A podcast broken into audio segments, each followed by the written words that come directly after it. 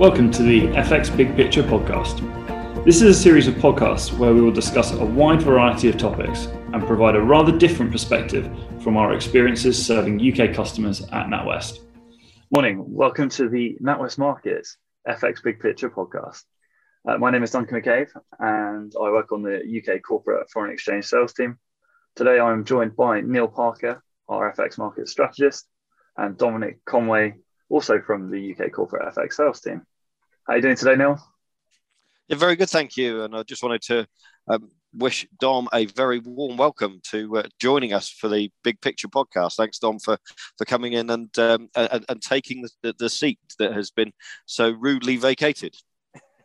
no worries. Look, thank you for having me. It's uh, you know I feel like the guest of honor. It's uh, you know should be should be a good debate, and uh, yeah, looking forward to it. Cheers.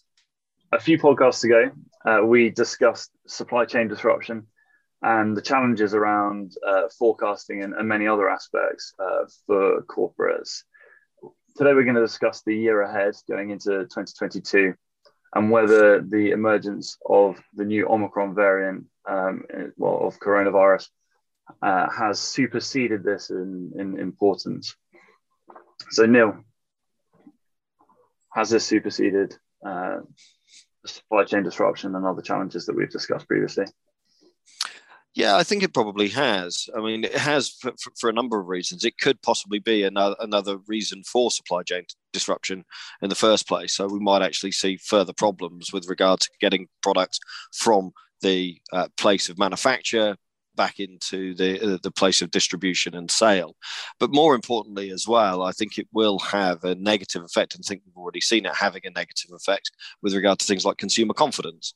Um, additionally, it could have a negative effect with regard to the way in which uh, businesses are able to staff because we might see more people are, uh, that are going to be off of um, work because of this Omicron variant. So I think there's a number of factors that, that could be a significant negative here because of the Omicron variant. And, and then I'd, I'd, add into that that as far as central banks are concerned, the, the central banks are likely um, to have to factor this in um, to their decision making process. So they might have had a, a, a, set plan. They might have been set fair to tighten monetary policy or to speed up the process of removing the loosening that's already been put in situ.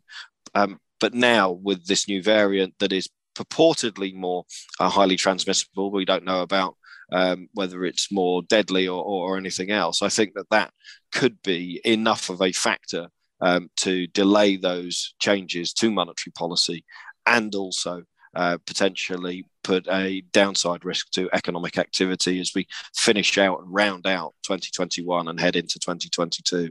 So lots, lots really here now to. Uh, to, uh, to, potentially throw a spanner in the works, not only for monetary policy, but for businesses that are planning for 2022. Any reintroduction of uh, restrictions and any increase will affect the supply side.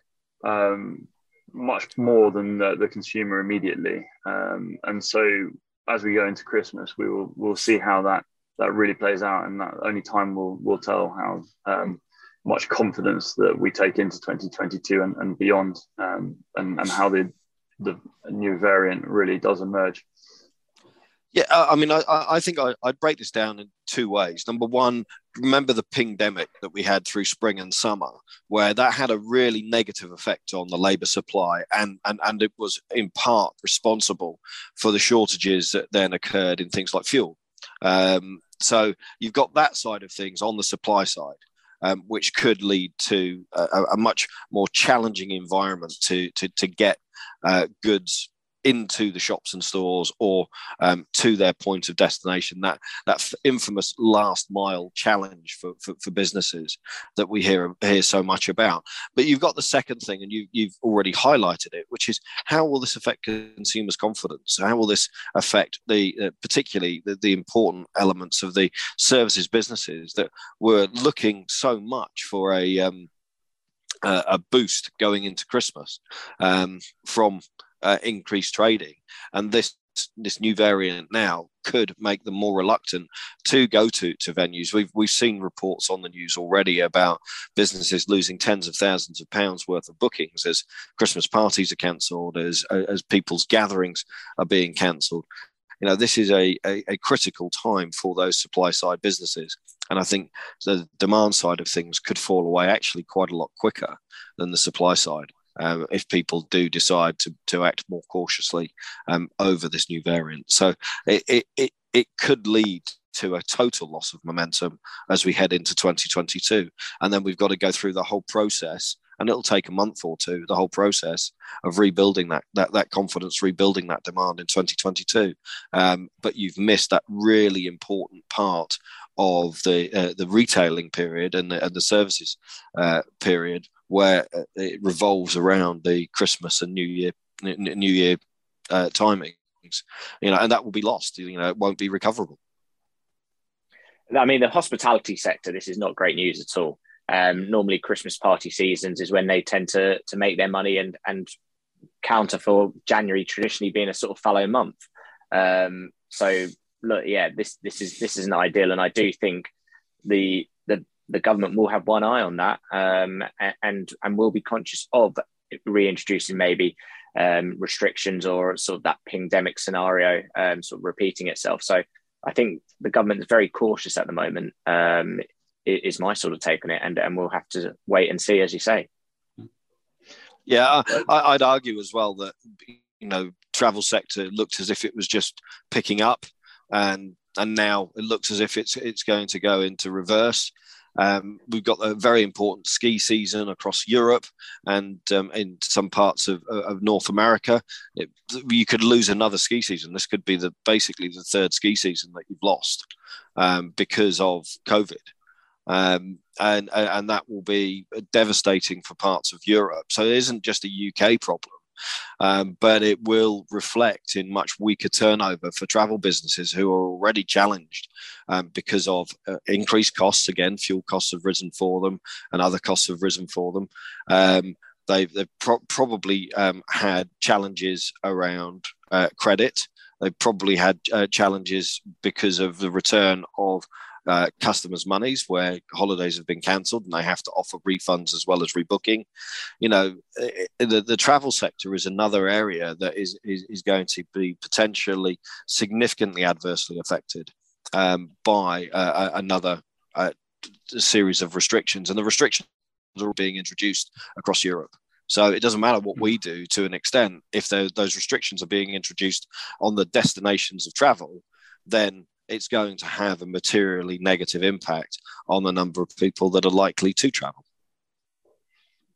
And against this this backdrop, Neil, there's um, there's still you know, substantial uh, amount of um, of challenges that go into the cost mix for, for, the, for the UK corporate. And um, you mentioned um, you know, su- supply of labour and, and, and, materials and, and, and fuel.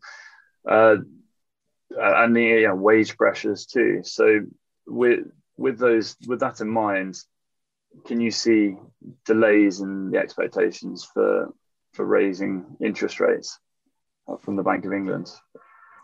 I've always thought this is a more complex subject than it's being laid out by, by, by again, by media outlets um, and others unfamiliar with, with what's going on, particularly at the SME set, uh, end of the uh, the UK's economy, UK economic spectrum. So for those, they've not only faced all of those challenges, they've also taken out additional borrowing um, in order to keep the lights on over the course of the uh, pandemic and certainly that first lockdown. That additional borrowing is going to take years to repay. You know, so those significant increases in in the cost base that they, these companies have. Um, would only be be made even more challenging by an interest rate tightening, even if it's a small one um, because of the signal that it sends, and of course the then wave after wave um, that you're likely to see of pricing in of additional rate increases in the interest rate swap market. So you you you you have to look at all of that thing for for larger corporates, you know, the the big multinationals and everything. They're probably going to be able to ride this out um, pretty well. For smaller businesses, where the, the, the, there's the majority um, of uh, of growth potential shall we say.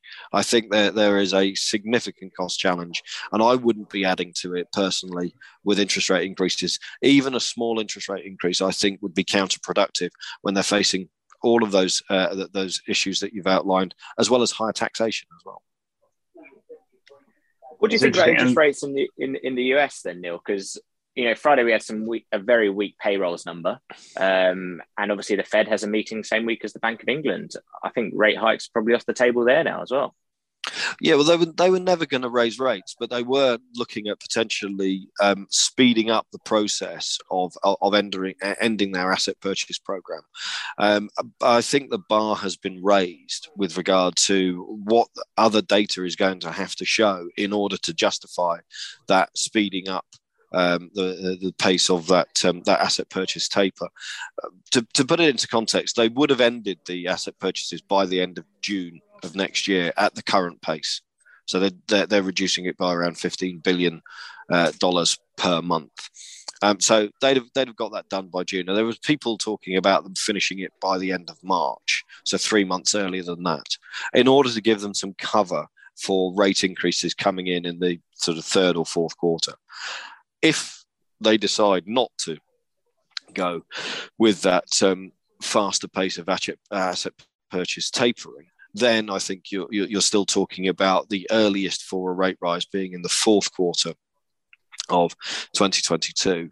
And, and I, I would want, if I were sat on the Federal Reserve, I would want to see a lot clearer cut evidence that the economic growth that we're seeing out of the uh, the US is sustainable um, and not just a function of the massive stimulus checks that have been paid to consumers over the course of the first half of, uh, of 2021 because uh, if you look at their consumer confidence numbers their consumer confidence numbers are actually worse now than they were at the time of the initial pandemic.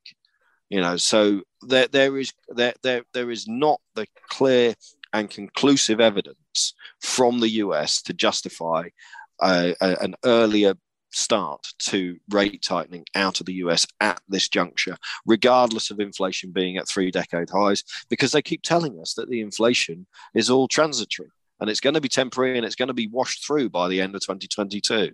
So, why would you then start to jam interest rates up if you believe that the inflation is going to be gone? I just, uh, and I, I agree, but then the flip side of that is I don't think this is a short term inflation problem that will be resolved by the end of 2022. You've only got to look at the client base and and the survey that we did recently with with businesses around the UK, and they said this is a problem going well into 2023 and not going anywhere anytime soon. I think some form of action needs to be taken.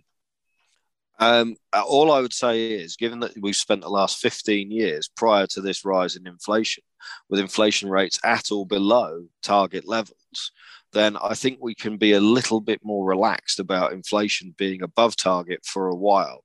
And the last thing that you want to do when, for the UK, you've only uh, only just about recouped all of your lost output due to the pandemic. In the US, you're a little bit above. In Europe, you're slightly below why would you want to start tightening policy? And why would the markets be pricing for interest rates to be higher in the UK um, than they were at the, at the, time just before the pandemic? You know, I, that, that's my counter argument to you. At a time also when fiscal policy uh, and, and taxes are going to rise to multi decade highs as well as a percentage of GDP. So you've got a significant fiscal tightening coming over the course of the next few years in terms of taxation, and you're going to compound that with a, a, a sizable rise in interest rates as well.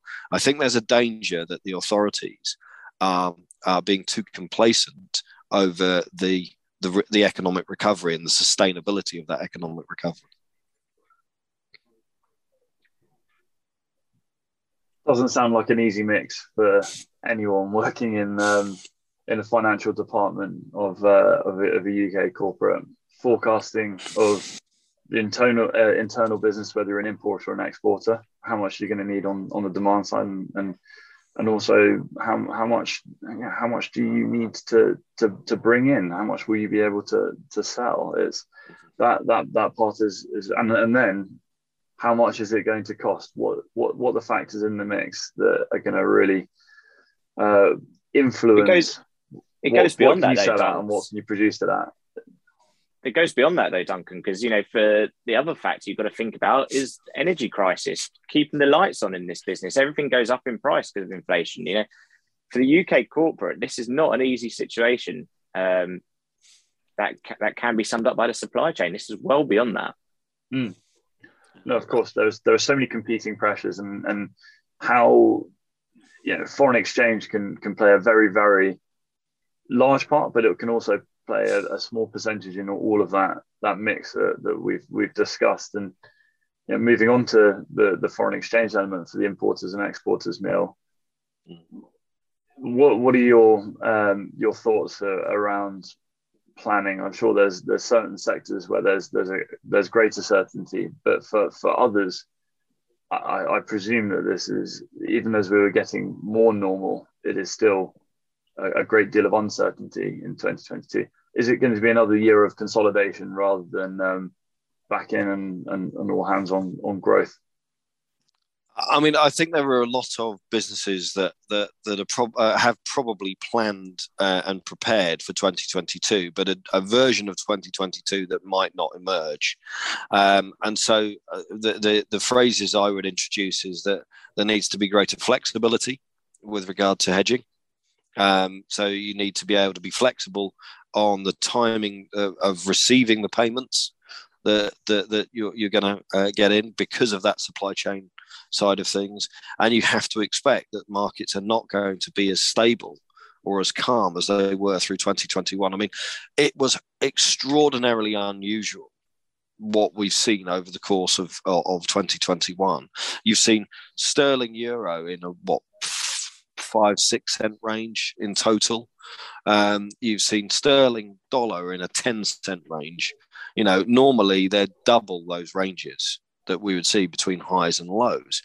You know, so bear that in mind when we're looking at, at, at what the, the FX environment looks like. And also, you know, 2021, we saw sterling dollar in the the, the, the 142s. Um, 2022, I would be highly skeptical that we will see it anywhere close to that.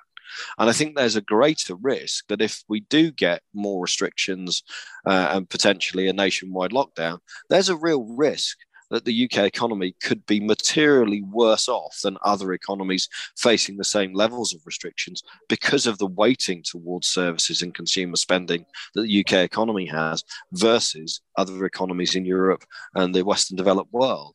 Um, so, if you're looking at this from an FX perspective, you need to, to, to have that ability to be flexible, to not rely upon um, sort of what your budget rates are um, um, or if you do have budget rates, but you're hoping for, for markets to outperform where the budget rate is, well, make sure above all else that you don't end up getting worse than your budget rate. Um, I, I, think a, a, lot of clients will have looked at 2021 as a missed opportunity. Um, if you're a dollar buyer and if you're a euro buyer, you may well have seen the highs in both of those, and you won't necessarily revisit those highs over the course of 2022. There are, in my opinion, more downside risks than there are upside risks to sterling. There are more potential roadblocks and headwinds to the UK economy than there are to other economies. And and I mean, you know me, uh, like in terms of I, I I'm I'm no great lover of the euro and and the amalgam of uh, of countries um, that make up the euro. But I do think that there's potentially more momentum behind the European recovery in 2022 than there will be for the UK's. Uh, um, and, and bizarrely, the European Central Bank look as if they've got their call right with regard to monetary policy and not jumping the gun. And it looks like the, the Bank of England are falling into the trap of, of looking at the current inflation numbers rather than looking at the potentially negative effects that we could see that have on economic activity and it's got to be a balancing act. Um, but for businesses, you know, they, they, they will see greater disruptive forces in at least the, the first few months of 2022 as all of this stuff tries to sort of shake itself out. Um, and then for the remainder of 2022, we may be in again another arms race to try and secure supplies by businesses because of, of everything having to step down in terms of, uh, of production to then step back up again. And as we saw through 2021, demand spins up far faster than supply chains can. And that leads to your shortages, that leads to your problems, that leads to your price hikes. And I would go back to the point that Dom made um, previously that, yeah, this probably is a longer lasting inflation problem. But it's a longer lasting inflation problem because it's uh, more likely to be a longer lasting supply chain issue. Um, and consequently, businesses who are managing their foreign exchange need to be prepared for that. So I'd like to come back to the the bit you made there about sterling dollar sort of being in a 10 cent range this year and sterling euro six or seven cent versus previous years. Um, I think you've got to remember sterling is still higher than where we closed last year. Um, so what are you saying? Are you, are you saying that you think potentially we go back towards 125 in sterling dollar and sterling euro back towards 112? Um, because a lot of the treasurers I speak to still maybe clutching to straws, but still feel that actually the move could be back to the 140s. Um, and for a long chunk of this year, people were thinking actually a move to 150 was on the cards for sterling dollar. I hope that I'm wrong, um, but I think that there is way too much complacency about the potential for that move higher uh, in in sterling dollar and in sterling euro based around interest rate uh, hikes. Because if you look at what the interest rate market's already pricing in, they're already pricing in those hikes. So if they if if those those happen, that shouldn't be a catalyst for a stronger pound because it's only it's only completing what the markets are anticipating. Uh, and we talk about in, in markets a lot about buy the rumor, sell the fact. Um, I think the markets have already bought the rumor um, on this one. They already expect rates to, to, to, rise. So when they do rise, it's no surprise. And consequently, sterling has, has greater potential to fall back um, post those moves.